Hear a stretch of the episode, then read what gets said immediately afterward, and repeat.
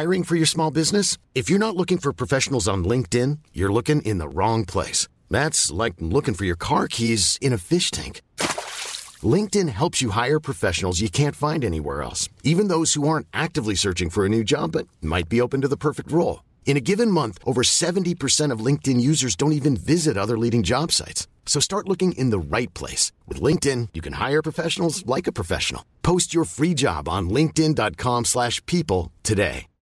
Millions of people have lost weight with personalized plans from Noom. Like Evan, who can't stand salads and still lost 50 pounds. Salads generally for most people are the easy button, right? For me, that wasn't an option. I never really was a salad guy. That's just not who I am. But Noom worked for me. Get your personalized plan today at Noom.com. Real Noom user compensated to provide their story. In 4 weeks, the typical Noom user can expect to lose 1 to 2 pounds per week. Individual results may vary. Hey there, it's Michelle Norris. I'm host of a podcast called Your Mama's Kitchen. When I travel, I'm usually looking for a way to find a taste of home when I'm not at home. And one of the things I love to do when I am at home is entertain. And Airbnb allows me to do that. When I was in California recently, I rented a house that had a great kitchen. And when we were sitting around the table, we're all thinking, we're in someone else's house. Someone could be in all of our homes as well. If you have a home, but you're not always at home, you have an Airbnb. Your home might be worth more than you think. Find out how much at airbnb.com/host. The United States Border Patrol has exciting and rewarding career opportunities with the nation's largest law enforcement organization. Earn great pay, outstanding federal benefits, and up to $20,000 in recruitment incentives. Learn more online at cbp.gov/career/USBP. This holiday season, the best deal in wireless can only be found at Mint Mobile. Right now, when you switch to Mint Mobile and buy any 3-month plan, you'll get another 3 months for free. As the first company to sell premium wireless service online only, Mint Mobile lets you order and activate from home with eSIM, while saving tons on phone plans starting at just $15 a month. For a limited time, buy any 3-month Mint Mobile plan and get 3 more months free by going to mintmobile.com/save. That's mintmobile.com/save. Cut your wireless bill to $15 a month at mintmobile.com/save. Acast powers the world's best podcasts. Here's a show that we recommend. Hey guys, welcome to Giggly Squad, a place where we make fun of everything, but most importantly, ourselves. I'm Paige DeSorbo. I'm Hannah Berner. Welcome to the squad. Giggly Squad started on Summer House when we were giggling during an inappropriate time. But of course, we can't be managed. So we decided to start this podcast to continue giggling. We will make fun of pop culture news, we're watching, fashion trends, pep talks where we give advice, mental health moments, and games and guests. Listen to Giggly Squad on Acast or wherever you get your podcasts. Acast helps creators launch, grow, and monetize their podcasts everywhere. Acast.com.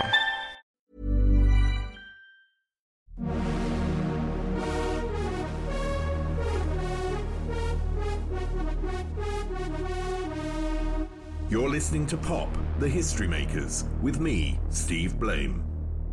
So first of all, Al Mackenzie and Peter Cunnah, welcome. I just mentioned, Al, to Peter while we were waiting for you to enter, that the connection that I have with The Brain is that my ex-boyfriend used to DJ there, Ariel. Oh, I remember Ariel, yeah. That's my only connection. I must have gone there, but as I said, I can't remember a sort of 5-year period of my life, like everyone has that sort of phase. I was clubbing in Europe most of the time, so I think I'd put it down to that. Anyhow, let's start. I want to get a little bit about each of your childhood, because I always feel that there's events in the childhood which actually are just very important in life in terms of what gives you drive and where you go with your life. So maybe I can start with you, Peter. Where were you brought up, and can you tell me about what your parents played for music and when your tastes diverged from theirs? This is a very good question, Steve. Thank you. Well, I've always known since a child I was adopted at birth. So my mum told me that I was an orphan. She used to sing that Tammy Wynette song, "I'm Nobody's Child." nobody's child. You know that song? You wouldn't know that song. It's an old country song. Just like the desert, I am running wild. No mommy's kisses and no mommy's smiles. Nobody loves me, I'm nobody's child. How did that make you feel? Well, I think what happens, what I know it's commonality to adoptees is that they turn tricks to ingratiate themselves into the family so that they're not like a cuckoo thrown out of the nest. So there's a people-pleasing element to that. So it puts you on that kind of hungry boxer sort of thing, you know, like if you've got drive and stuff. And I always felt like I wanted to do stuff. But I found out later on when I was 24, just as D:Ream was breaking through, that I was, I met my natural mother, and I found out from her that she was a singer in a band. My father was the MD, the main trumpet player and guitar player. So it all kind of felt like it was in the blood, if that made any sense. And then, well, my dad was really good. He was a Johnny Cash nut, basically. So my first gig was Johnny Cash when I was 10 years old at the Opry Hall in Belfast. And from that sort of religious moment on, I was brought up in country and indie, sort of Irish folk rock, that kind of stuff. And I was into our taste diverged once the Police hit the scene, and I was a big fan of theirs and Queen. And I just grew up, and I kept on the indie guitar thing. I had an indie band then from when I was I was 14 or 15, and by the time I was 19, we were in London recording for U2. They had a label called Mother Records. So that's the time I was in London doing that. And then when that didn't work out, I was on friends' floors for a few years, sofa surfing, until I got on my feet, and then I started going clubbing, and that's when I went to the Brain Club. Okay, we come to that in a minute, because we're jumping like so much there. Just what's fascinating really is this idea of drive, that actually you were adopted, and this sort of feeling gave you your drive. My father, I was told by my mother that my father never wanted me as a third child. And I always think the reason I ended up doing TV was to sort of get love elsewhere, because he didn't love me, you know? So I think the drive factor is really fascinating. I get that, totally. So Al, with you, I mean, I'm no therapist, so you can say, this is all bullshit, I don't believe it, whatever you want to say. But where were you brought up, and what sort of music was played for you by your parents? I was brought up in Scotland, in Edinburgh, and just slightly younger than Peter, I like to point out all the time. In the 70s, so 68 I was born. I mean, it's quite usual sort of... upbringing, really, just normal, not very musical. I was in sort of council estate in Edinburgh. Father did have a record player and did buy a lot of records, and that would be as musical as got for me, really, when I was young. I mean, he had a wide eclectic taste in music, so music was a thing, because he brought sort of little 7 inches all the time and stuff, you know, and put them on. But that went from stuff from the Carpenters to Bob Marley and Roxy Music, stuff like that. So it's quite an eclectic thing.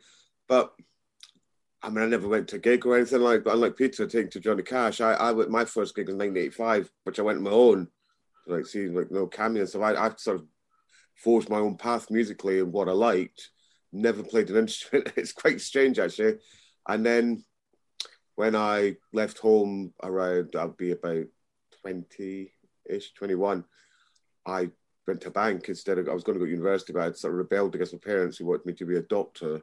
And I decided that wasn't for me. And I bought a sound system, and for some reason, and bought turntables, started DJing parties. Used to DJ at 18th birthday parties, stuff like that. And that would be around the early 80s. So, yeah, so mid 80s it'd be, actually. And we moved to England around 84. And then I immediately got, my friend was a DJ I befriended in England, and he just said, "Go, what's that?" Start playing records to people, and they had a hostel radio show, actually. I used to go there and play, and I just started playing records, and house music came along, and it just hit me massively, and so I just really early on. So I just started playing house music lots, and then we just really mad time. Just to go back a little bit, that 1985 gig, who was it? It was Cameo. Oh, brilliant! Yeah. Larry Hangman with when he'd just done Word Up and stuff, so which was amazing. And then I think the week after I went to see George Clinton. So it's it was a quite eye opener for a young white boy. Yeah, it's quite interesting. Very interesting, in fact. Yeah, he had that brilliant codpiece, didn't he? He did have that brilliant codpiece, and he was wearing it at that gig, yes. Might be the revelation is it's not a codpiece. For me, because I'm a generation further back, you know, I was born in 1959. And for me, Bowie was, you know, sort of my everything as a teenager. And he represented a world in which I wanted to go in, because it was much more, you know, it was open, it was, you know, open sexually. It was so different to this small village that I was brought up. Was there an artist that either of you had that opened up a sort of different world that you felt that you could belong to instead of the world that you came from? Al, do you want to start? I remember the first artist I can remember ever really being into, and it was quite late on, it was Prince, to be honest. That was, he, I think, just musically, it's diverse. It went that cross, because I was right into my sort of funk and soul and stuff, but also rock. So he was the one person that just kind of like did it all, basically. And for me, that would be, I mean, to this day still, really. And Prince has always been, I mean, I remember the bands like when I was so young, yeah, 10 years on us. So like people like Blondie and stuff, I kind of liked, my father quite liked Blondie, but that's him telling me what he liked. I think Prince would be about the first one I really sort of got into. I mean, there was like bands like that whole new romantic thing with Duran Duran and stuff, but quite short-lived that. I mean, it's funny, like Bowie, used to like Bowie as well, but 10 years on, I suppose. So, you know, but and yeah, that's all mainly for clothes and stuff for me. I just like the look, generally, was the thing I liked when he sang. And I suppose more of a scene than bands would be that whole Rude Boy two-tone scene that, which, well, this sort of forward boats and really with your specials and madness and stuff like that. I loved that, but you know, I was young, but you know, certainly I was no rude boy, but I used to dress up that way and I used to love that sort of things. So that would be the first sort of scene that I was sort of into, I'd say. And Peter, what about you? I do remember Eurythmics having a huge impact on me. I was obsessed by Annie Lennox, and I think like Bowie, that gender indescript, I suppose, and the way they kind of messed it up, and they started like you couldn't tell, but that was kind of really sexy back then. I don't know if you recall, and then a lot of girls started emulating that by cutting their hair and dyeing it, so it was a very big thing then. And it's just been very exciting, the power dressing and the voice to go with it, and Sweet Dreams being almost so pseudo-sadomasochistic. Not that I knew that's what it was at that stage. I had no idea, but yeah, I thought it was just very heady, very exciting. And yeah, I suppose later on there was other artists drew me in, like Simple Minds. I was listening to Depeche Mode there on the car on the way home the other day, and Roddy, Roddy Frame from Aztec Camera, and I was listening to Echo and the Bunnymen and Sparrows the Cutter, and I was just like, I was obsessed by these records. But one of the bands that really obsessed me were a band called... they had Party Fears too, The Associates. I don't know if you remember them. I mean, I'm obsessed with that record. It just draws me in because I know he's got this operatic tone to his voice, and there's something very frail about that record. And I kind of don't want to sit and play it because I know if I play it, I'll understand it better. And I don't want to understand it. I want it to stay magic. So, no, his voice is amazing. I'm Billy Mackenzie. That Party Fears too was my favorite record of all time. It just sits out to me, heads and shoulders above. And it's a tragedy because I'm sort of linking up a lot of the lives that these people had, you know, these shimmering flowers, because I saw this Top of the Pops performance and I was thinking quite a lot of them, you know, had issues, or they got hold of stuff that wasn't good for them. And, you know, at Simple Minds, career was wrong-footed, I believe, by drugs, and so was The Associates. You know, it's like, it's sort of, and if you think of, what's his name? You know, I can't remember. Big Country, you know, there's so many of them. Sure, Adamson. So many. And there, but for the grace of God, go I, Steve. Therefore, but the grace of God, go all of us, I reckon, to be honest. Okay, you both mentioned that your parents, Peter, your adopted parents, as it were, and also your parents, Al, were interested in music and bought music and played music in the home. But were they culturally aware, and did they really sort of, if I think of my parents, it was like, you don't get into the arts in inverted commas because it's not a career, you know, it's not something that you should do. How was that for you? Let's start with you again, Peter, here. All right, I just like they were incensed when I decided to drop art, because I had a good hand and I could fairly draw, and I was going to go to art college and be a graphic designer and all this kind of stuff. It's kind of like what I was saying about, you know, you want to go to a bank and be a doctor. So they were like, you know, my mum used to say musicians were two to each penny, so two to the penny, right? You know, why would you do that? And because music's like air, it doesn't pay. And I was going, I don't care. I'm just obsessed by this thing. And I don't want to tread the path that's sort of just sitting there in front of me and end up with a mortgage and a house age 21, and you're in that you know, in the pipeline, as it were. I'm obsessed with this. I don't know what it is. And when I play it, I want to know how to record it and how to make it bigger and how to make record. But I was in a place in Dundee, you know, where we are in Derry, there was nothing here. I mean, there was no one to even tell you how to use a guitar tuner instead of your ear, right? So talk about having a regional disadvantage. So the time you get to London, you just learn so much more. And I think that was my folks were culturally aware, because I know that when they met, it was like Cliff Richards was at the top of the charts with Move It, and they were going out dancing all the time. They were dancing to all those tunes, you know, what's his name? Go Johnny Go by, the names are escaping me here, I'm going too fast. But they were out there, and my mum could jive like nobody, and she loved partying and stuff like that. So there was music was in the house all the time. And for me, it was great because although I wasn't making the music they wanted, my dad bought me my first guitar, and it was a little Fender Music Man, and I just took to it like a duck to water. Within a year, I could play lead guitar and all the rest of it, and before long, I found a band, and that's how I wanted to experience it. Because when you if you're obsessed by it, in my case, I just want to understand it by playing it and enjoying it and having the feel of it. Because when the band strikes up and you feel that power, there's something that happens that's like an energy that's beyond most human experience when the band strike up. So that kept me away from throwing stones at the police, Steve. You know what I mean?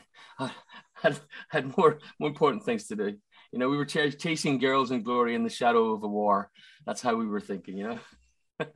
So Al, for you, what, did they believe that there was a sort of cultural value in the world and that you could actually do something which is of use as what you've both done, which is, you know, enhance the cultural value of what's out there for us?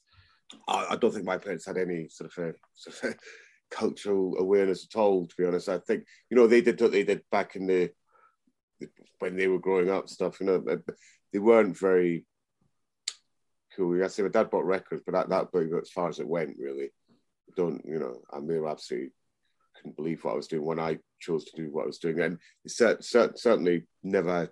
I never showed any sort of real urge to go into any musical things. It was quite a late thing for me when I started sort of DJing, by which time, we were very different people, I have to say. They're just, you know, I mean, I'm not going to speak back, that's past me, I'm not going to speak back, but let's just say they're very Scottish, very stuck in the ways with some things. My mum's still, and she's a bit more open-minded now, let's say, we'll leave it like that. Yeah. Yeah, my dad really wasn't very open-minded on many things. You know, he's you know, I remember, let's just leave it like that. Okay, Al, could you tell, you know, you talked a little bit about your route in getting into being a DJ, but that cannot have been an easy path. And I know that from Ariel, that, you know, all the effort that he had to do in order to even start out was massive. So how difficult was that, and what did you have to do? Oh, it's a really strange thing with us, because I say when I started, a friend was like a mobile disco doing radio and stuff, so I used to just join him, and we did. So I would be around about 17, 18, and we did these parties, and then at the time it wasn't like now where it's just so difficult now. People, you know, it's all about fashion and stuff, and it just everyone wants to be a DJ. It wasn't really like that then, so we just. Where we lived, and it was in Surrey, and there wasn't loads of people about, although it's turned out to be quite a hotbed for DJs from that time, for that whole 90s acid house scene. It's turned out quite a lot of people came from around there that did really well. Andrew Weatherall and all on the scene we were on, Rocky D's, all terrifying. And that's just a real load of them. I remember we just go and buy our equipment for a disco. I had lights and everything and all that stuff as well. And these guys used to just say, oh, we had to they had that's all like an agency within the shops. So they said, "Oh, do you want to play here, play there?" And it just coincided with that time where it sort of exploded. Mm. And suddenly you're just doing these parties, and they were really quite cool. And I'd love to say it was really difficult. I did spend maybe a few months on someone's floor when I left home, but you know, when I eventually sort of left the bank, and my mum wasn't happy, so I went.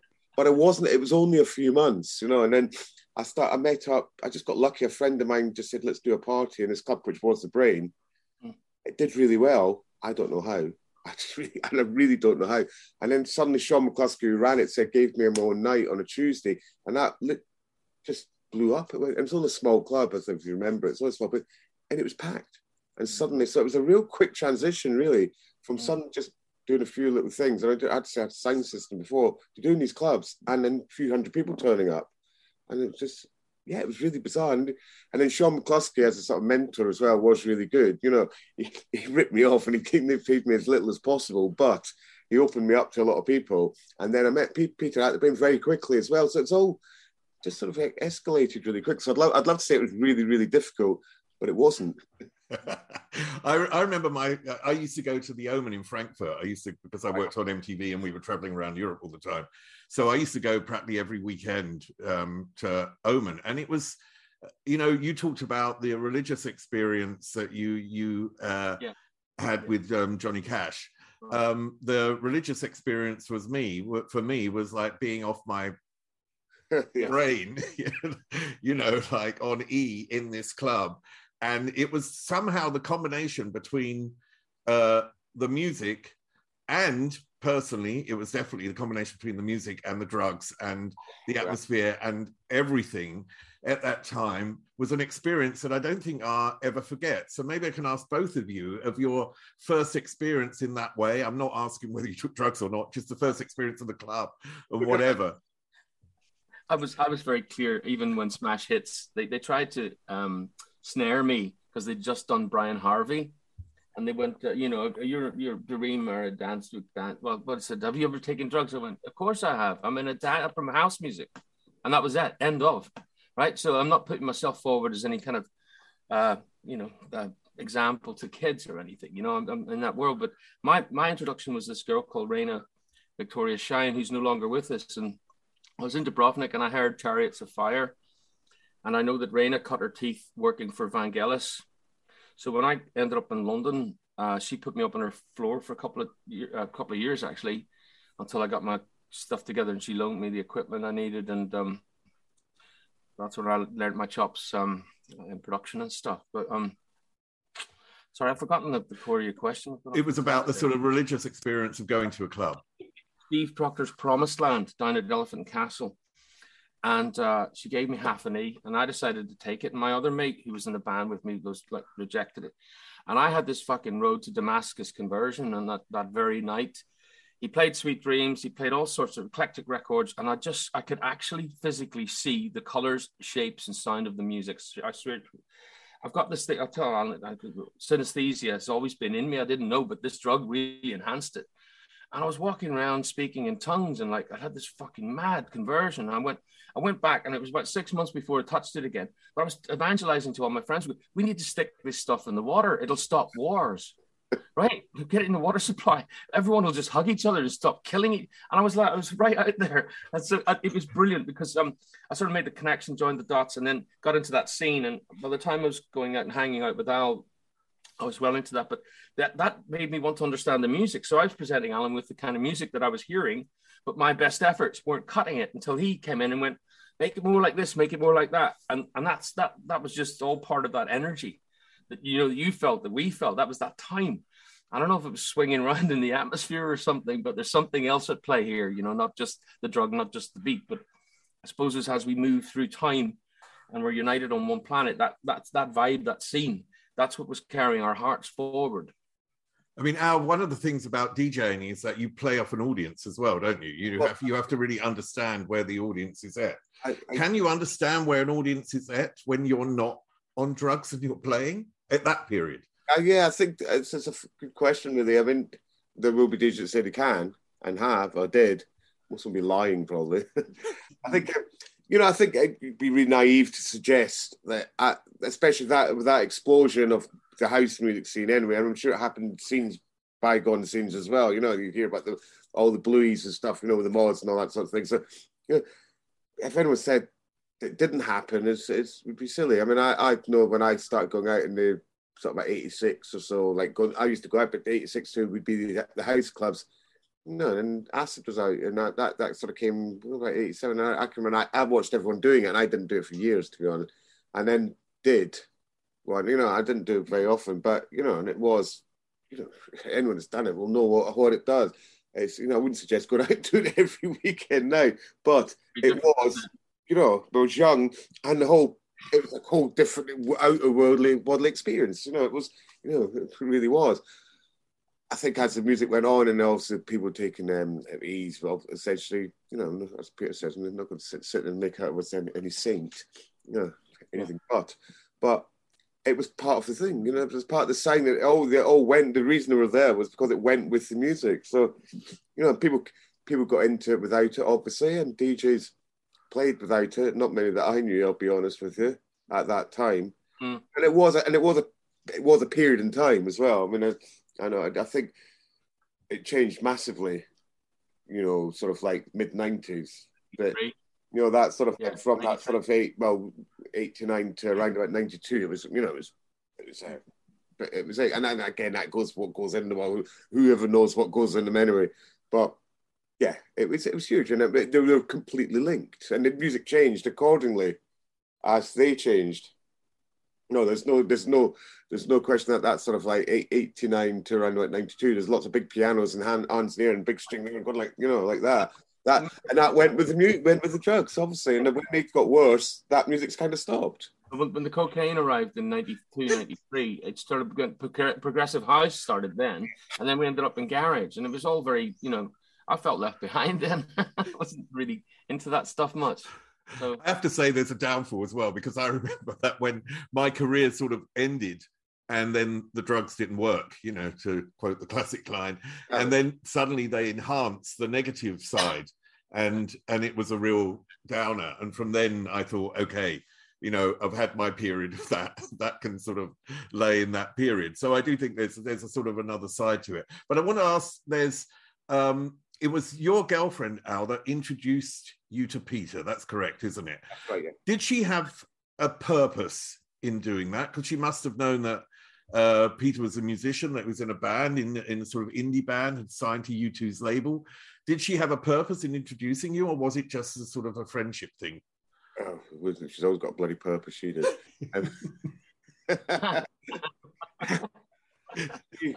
I think at the time, it really was just a case of, you know, she knew Peter, I was with him, I'd never said anything about doing music, but she knew Peter was music, he used to come to my club and she used to go, so I think she just genuinely thought, oh, it'd be a good idea to get together and just see what happens. I don't know if Peter had conversations with her previously. They were quite aware of me in the office. Kath was my manager, and I was cutting up bits of paper for a company called Romaike and Curtis, who prepared reports for... from the news for boards of directors and stuff. It was mind-numbingly boring, but it was only a job that people with artistic hands could do. And Kath was running that place, and I thought very well, but she would have known that I was talking about working on records, because one of the other chiefs in there, Paul Greendale, was making records, and he was bringing vinyl in. And so we were talking about how to make records all the time. It was just that obsession. You know, she would have overheard the conversations, and she knew I wasn't... really getting it right, or wasn't working. Maybe that went subliminally into her head, but she was the one who invited me down to Al's night. And as I said, it had been 6 months since I'd done anything, and I went down there and it was heaving. The vibe was fantastic. She says, oh, look, I'll introduce you to him and bring him up. So I think once he finished his set, we were at the bar. I was struck by how tall he is, because he's 6'2" or something. I'm 5'8", so I'm like, you know, oh. And so he's trying to, it's like little and large act, you know, at the bar. And just saying, look, I've got this track and I just can't make it sound like the stuff you're playing. And he sort of said, well, I'll come over and check it out. And that was it. Next thing I know, he was around at my little humble studio, and I had You're the Best Thing. I was working on You're the Best Thing, but it was really, it was my version of what I was hearing rather than actually the thing. And Alan's good, he's play these beats, make it more like this, you know, make the kick drum last for 32 bars. And I said to him, or was it 16? I can't remember. But he said, who's gonna listen to that? It's not gonna work on the radio. He says, not for you, you muppet. It's for other DJs so they can lock on. And that was like, ting, there you go. So that put, we had the, with Alan, we had the sort of club kudos, and with me, the sort of muso, and we just put it together. And that really worked. And initially, Al, do you remember, I wasn't going to sing. We were trying to try and get singers in who looked, who could front the project. So we were going to do the sort of the sound system thing. You remember, we didn't know what we were. Long ago. We couldn't define it yet. We were sort of, these things you go through and you go, well, are we going to get these guest singers in? And then we were working in the studio, and the manager said, Tom Fredericks, I think, said, look, check out Pete's in the verse, and then we'll switch to Deborah in the chorus, and that works. And that's how Best Thing happened, because I couldn't reach those heights, and that's just, out of just the physical reality. And then it became a happy accident. Did you actually have a sort of conversation about what you wanted to do in sort of long term, and also what the band wanted to be? Because I've sort of seen things where it's like, the idea of philosophy, but I sort of never believe in those sort of things, because I think you meet someone and if you go, oh, let's try something. I mean, that's the normal thing. So what was it exactly? We didn't even have a name. That's how far ahead we were thinking.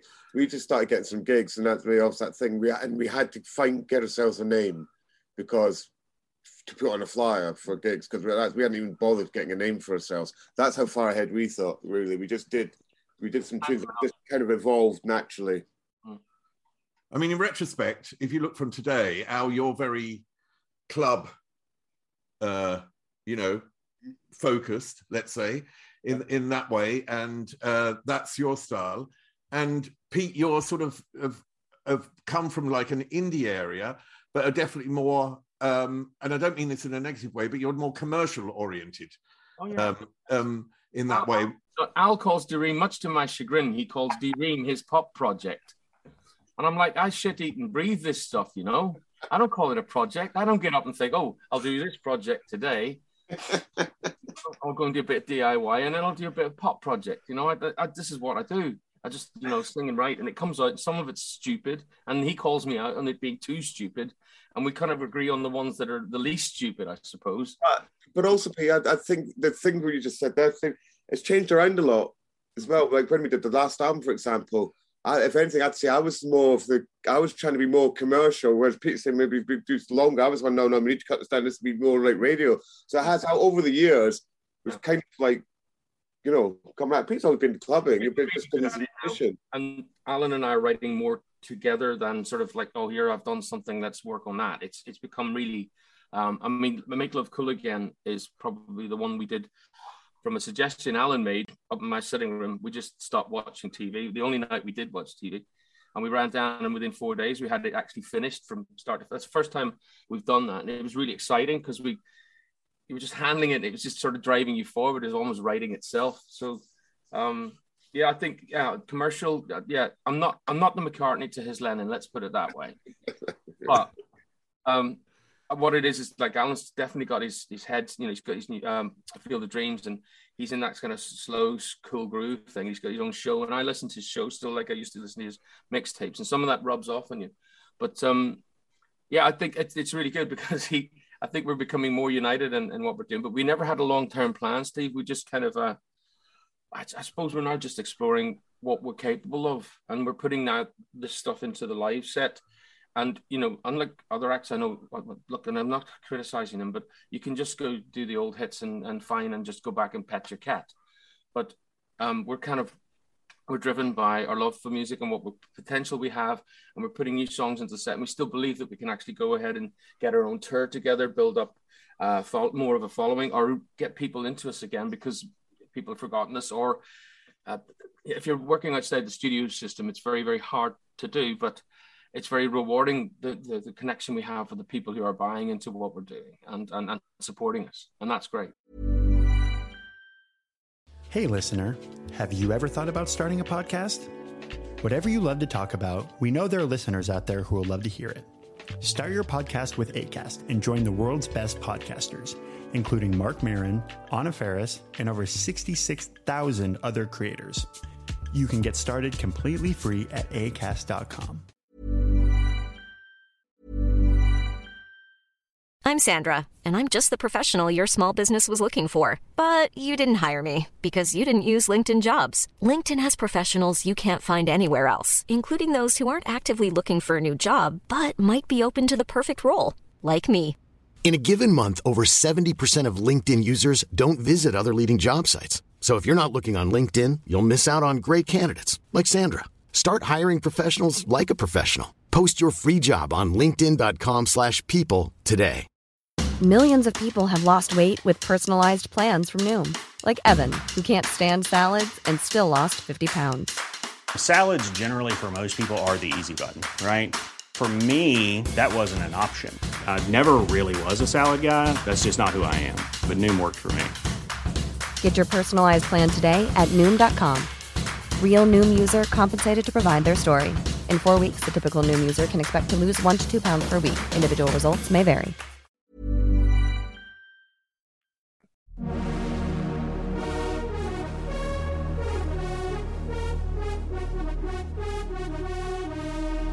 You're listening to Pop, The History Makers, with me, Steve Blame. I mean, it's interesting you say that, because there are two. I mean, I wasn't going to go there in this way, but I think you sort of brought it up. There are artists from a particular era, from the 80s and the 90s, let's say, that will go and just repeat their songs on stage, which is all good and well. I mean, you know, there are artists from the 80s and 90s that I absolutely adore, and I would love to see, even if they're just repeating what they're doing on stage. And there are people that aren't satisfied with actually doing that, and they want to develop, because they've developed themselves over the years. That's it.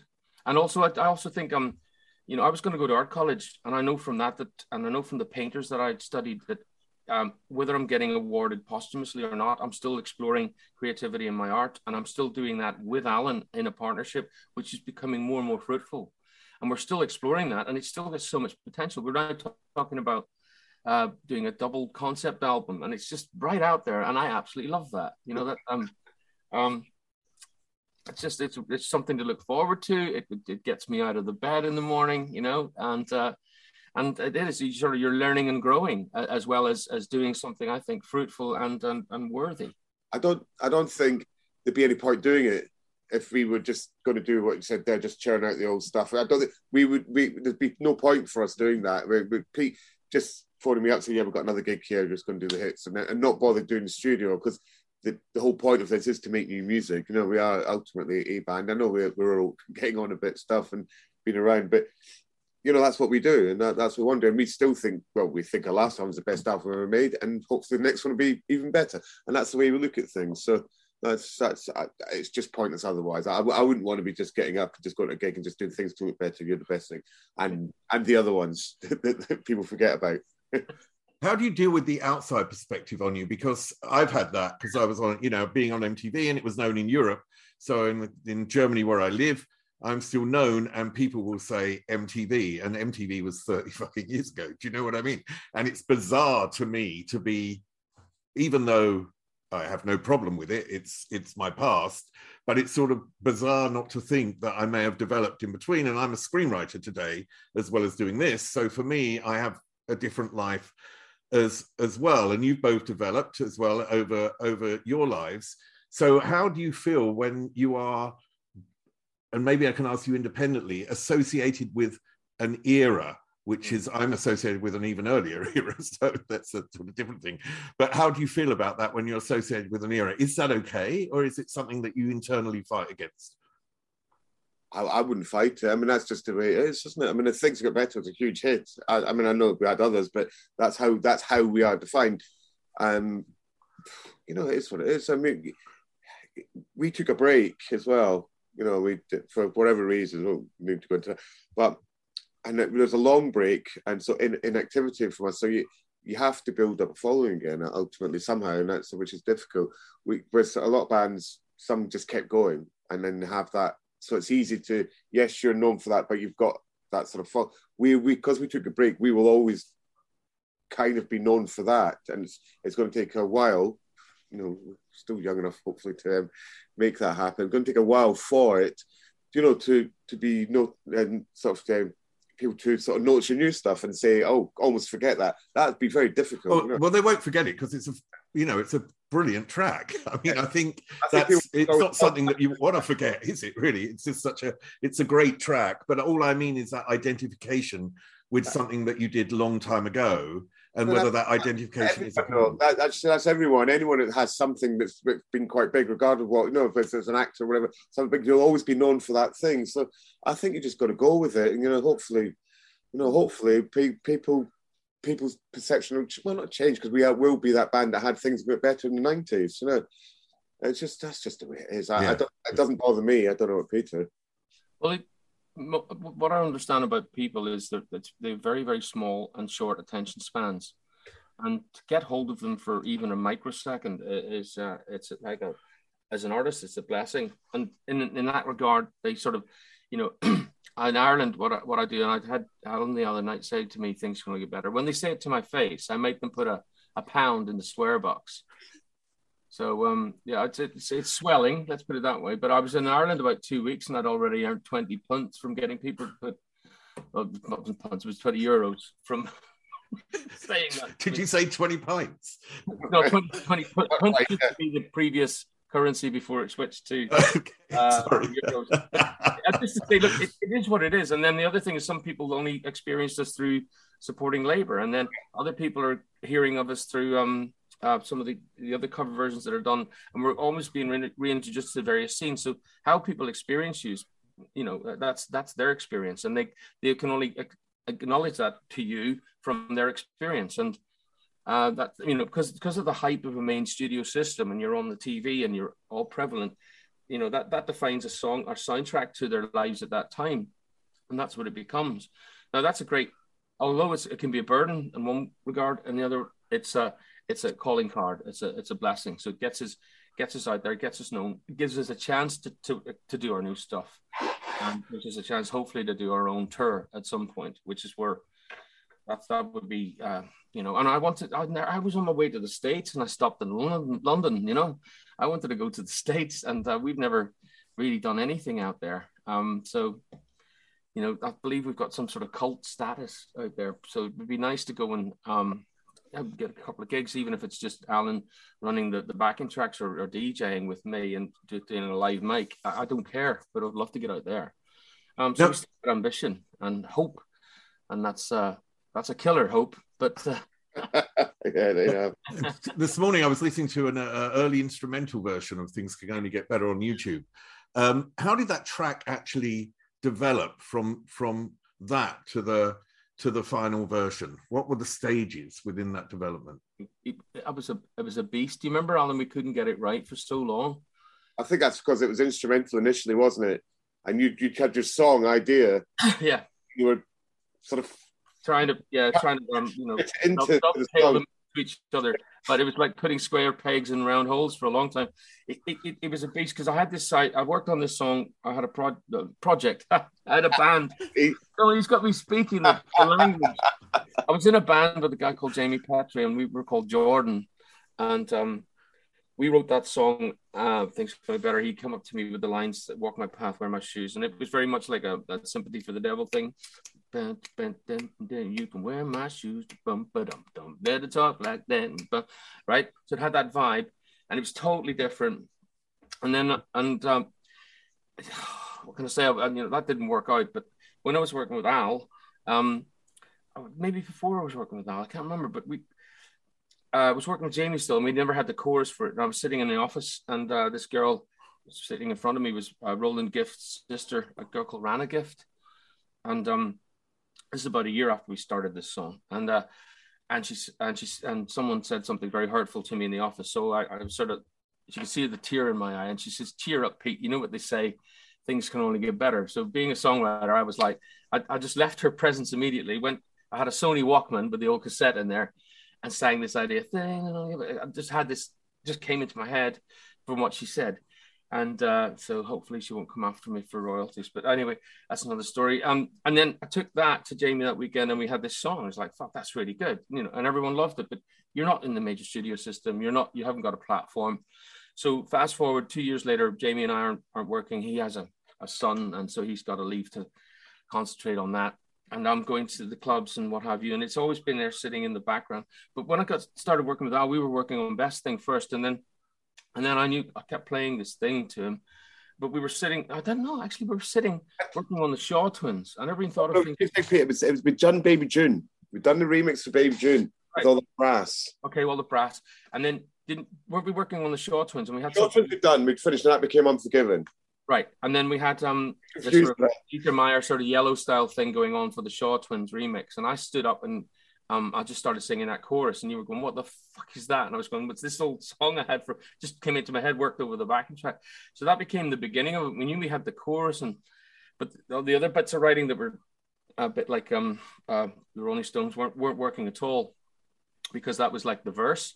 So I moved that into the bridge, and I wrote the verse with Brian Cox one night coming home from Renaissance up in Manchester. And the reason why the gaps are so huge, because sometimes lose that gap is the length of time it takes the car to travel from one light in the motorway to the next. Right? So I can't see anything sometimes. Right? So and then when I brought that down to Al, we were going to studios trying to make it fit. But I think the worst bit we had was we couldn't get the chorus to work. And so we were in constantly with backing singers trying to build up this chorus, and every session that we had with various singers just wasn't working. And then one day, Tom Fredericks, our producer, sat us down in the control room, and he pulled up a fader from the first session at the EMI studios, the first session from the second, and he pulled up all these faders. There must have been about 40, 50 voices on there. And when we got to the chorus, it was like, that's it. That's the sound. I didn't know we needed a gospel choir. We didn't know. We got there by accident more than design. And that's why when it's on the one, at the opening of the chorus, it punches you in the face and jumps you out of your skin. That was just literally trying to make people, punch the air in E-friendly happiness. And it has all in that E-friendly. Always goes back to ecstasy, doesn't it, Peter? Well, it's that. But listen, every scene has a pill, a beat, a look. It's that. And we were in there, and you could not but write for it. You had to be feeling that vibe to put that into the record. And that's all it is. It's a concentration of, Love Ranch. It's a concentration of Renaissance. It's all that energy and that scene. Is it true that the second verse is about Al, or has a sort of, because I wrote it out. Sometimes lose myself in me. I lose track of time and I can't see the wood for the trees. You set my light, burn the bridges have you gone. I'm too weak to fight you. I've got my personal hell to deal with. And then you say, walk my path, wear my shoes, talk like that, I'll be an angel. It's because I think Al, in The Guardian, when I read that you said that you'd never realised that was about you. You did tell me once, you'd written the first couple of lines of that verse about me, yes. Once. Yeah. Now, it might have been all pilled up again, getting all lovely with me. When you're working and you're in the old rock scene, everyone's blinking, and it's like, it's my idea, it's my all this kind of stuff. So you're very, very protective over what you're doing, and it's beer and fighting and that stuff. But when you get to work with someone, you're opening out, and Al had none of those prejudices I found from my bandmates. So it's kind of, when I'm really blinkered, you're sort of going, let's look here and let's look here. So it was like, yeah, it was a bit of like opening up your heart and your mind, and that's good. I put a bit of that. So there's definitely a bit of Al's influence in there, yeah.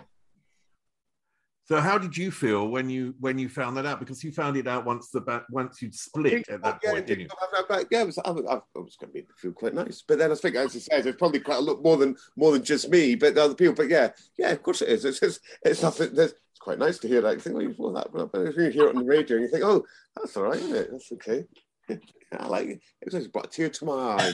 You just write about what you know, yeah, and you're trying to sort of, I don't know what I'm trying to express. With a lot of the songs that we work on, we're looking for sort of something that is, we're looking for the pop. We do sexy stuff, we do stuff that can be critical, but in the main, we're trying to entertain people, and also we're trying to make people feel up. We're not constantly happy clappers here, don't get me wrong, but at the same time, want something that's just got that little bit more to it, And that's, yeah, I've loved what the guy who wrote Superstar DJs Here We Come, he said there's something, what he called vaguely profound.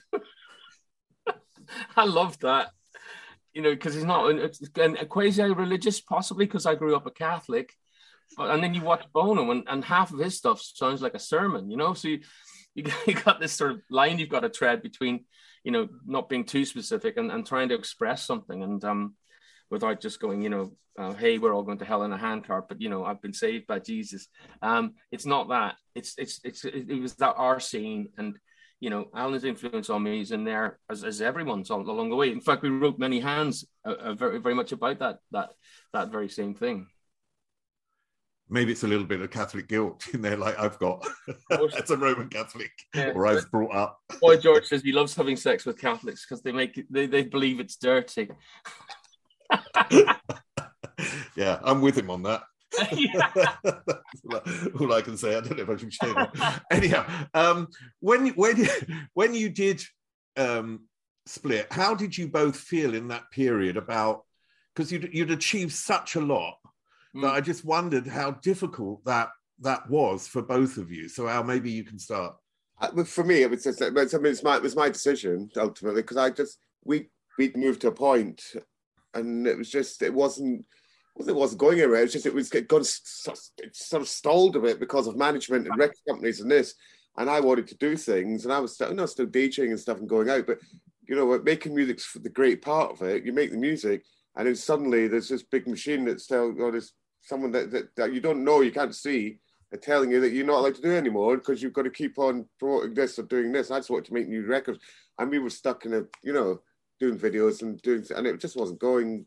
I think a manager at the time, or Pete's manager at the time, not letting us do remix or anything. And I was just like, this is just pointless for me. So I just had to go and get on with other stuff. And obviously Pete'll have a different perspective because he went and got really busy, so busy with gigs and stuff. I was busy on my thing, but I couldn't, I could have sat there. And I don't know. Pete'll tell you when he next made a record. I don't know when he next got in the studio. It would have been a while, I would assume.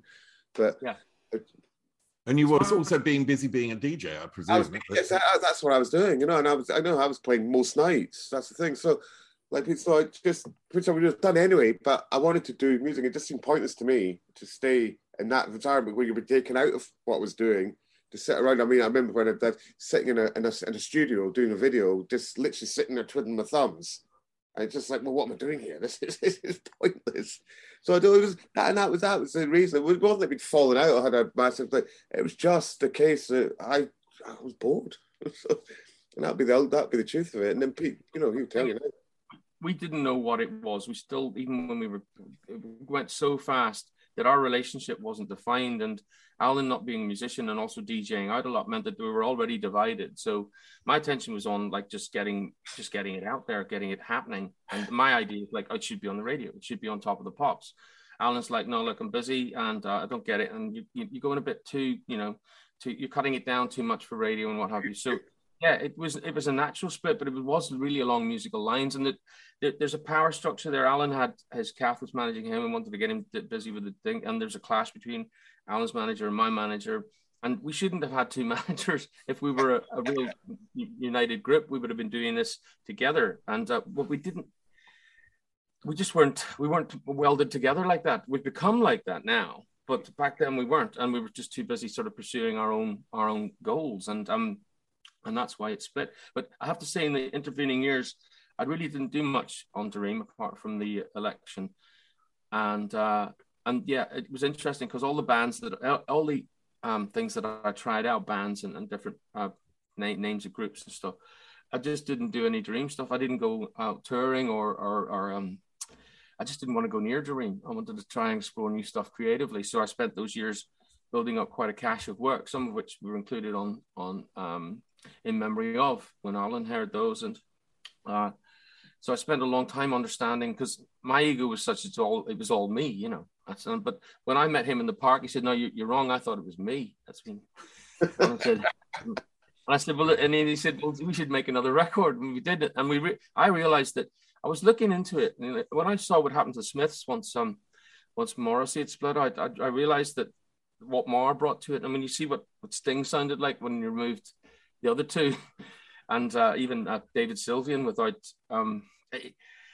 it just shows you what happens to bands. And I think that's what I like about them, and is that what they used to call it chemistry, and I used to deny that it was chemistry, but because I just thought it can't be that, but it is. It's something we can't even define. It's whatever the vibe is, what your respect is for someone. Because I've sat down with other DJs and tried to make records, and none of them work. They just don't. Even David Morales, it didn't work. But when I sit down with Alan, something happens to us and the way we communicate and how we choose and where we, that does work. And so being allowed to have another crack at it creatively was, I just think it's unique. And yeah, what can I say? It's just one of those, it's a fate. They call it fate, I think. You're stuck with each other.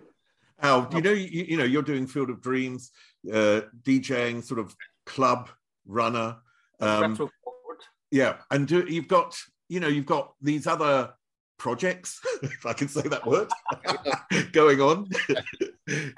You've got these other things going on. So for you, have you reached a point in your life where the sort of sides of you are being fulfilled in such a way that you can do this? Do you see what I mean? It's like, I don't mean to say that there's anything, you know, wrong. I think it's just brilliant that you're back together and doing this. It's just my life's one project, you know. It's not like D:Ream's a project. Dream's, you know, intrinsically linked to my life, you know. So it's it's like everyone, like, you know, you do. Pete writes these songs. Not everyone's going to come to us because he writes so much.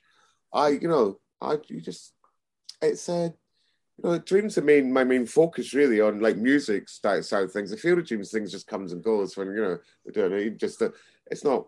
No, let's be honest. It's unless you're at the top end, it's hardly a career. I certainly don't want to be recommended to my kids. You know, it's not something that makes a lot of money. We get gigs now purely because of the fact that we're quite a big band. You know, it's not that you've got to really work at music. So, I've always been fulfilled, to be honest. You just go for it. Dream's my main musical thing, and it was when we didn't do it, obviously it wasn't. Now we do, it is. So, and it's not. I don't have any urge. Even with the dance music I make, I don't really make the proper dance music. I always think dance music is for making people dance, and most of the stuff I make doesn't really make people dance. And that's not because it's crap. It's just because I don't have this urge to make real big banging dance tunes. So I don't, and I think that's why Dream works now as well, because I've got, it works because we work together, but yeah, the stuff I've in my head, I pretty much filter it all in the Dream. There's not much, I mean, the really, really weird stuff, I suppose, at that point, it'll get released anyway, just sits here looking at it, thinking, yeah. But no, I think I've always been fulfilled. Music's music, you know, and everything I like would be put into Dream. You know, and if it works, it works. Like was Peter, everything he likes. If it works, it works. If it doesn't, it doesn't. You know, he would be quite happy to tell me, like, I'll tell him that shit. So, you know, and that's the way it goes. So it's just, yeah. Look, Dream's got a bigger platform. I think it has, anyway. I could be wrong, for getting music out there because of who we are, as opposed to my thing here. Yeah, a few things have done okay, but you know, Dream's a much bigger platform. So you want to put your best stuff with the biggest platform. Well, I think that would be the way anyway. Has distance and age changed you, Pete, in those times? As I said to people, you really wouldn't have liked me years ago because I was just very, very self-centered and driven. And I think Brian Cox said it once. He said, "I wish Pete wouldn't be so honest," because I was hypercritical of everything, you know. And even myself, so I was a perfectionist and a proper pain in the arse. I would say I've dropped a few scales on the pain in the arse scale, but not totally dropped off it altogether. But yeah, I've matured, and I'm definitely more, what's the word for it? Well, mature, with maturity, I'm more wise in what it is we're doing. And also I'm not expecting to be number one in America anytime. I think there's so much potential here that it still excites me. Yeah, we're still dreaming of that, you know. And as I say, I'm sitting watching movies and I'm going, God, what I could do with the budget, you know, in terms of videos and what have you. And so we're looking at, it's not a musical, this concept as such, but we've got an idea of going forward of something really interesting. Maybe D:Ream the musical, I don't know. I'm warming to it now, the D:Ream the musical. First said it, I thought, that'll be me off again. That'll be music on off. Alan's reaction to everything I say for the first time. Watch. Who's going to play Tony Blair? Oh God, who could play? I'll tell you who's really good. What's your man there? He did Laurel and Hardy. You remember? Oh God, Steve Coogan. He could do a good Blair. No, he's brilliant. So yeah, that's. I mean, you know, it's something to think about because I was one of my neighbors is an impresario, and he's the guy, Jonathan, I think his name is. He discovered Hamilton, the guy who wrote that, and that's his biggest running thing in the States. And I was saying, have you ever thought about a house musical based on the scenes? come and see me. So I still get that. I might, we'll see when we've got something tangible. We've got the music, but we haven't got, I'm not good at script writing and stuff like that. So I was thinking, what could it be? And then I was thinking, maybe I'll do up some cartoons, not as in sort of stupid cartoons, but more like a 2000 AD where it's more realistic cartoons, the kind of stuff you see played out at the end of The Mandalorian, for example. Those really, really good, beautiful drawings and paintings.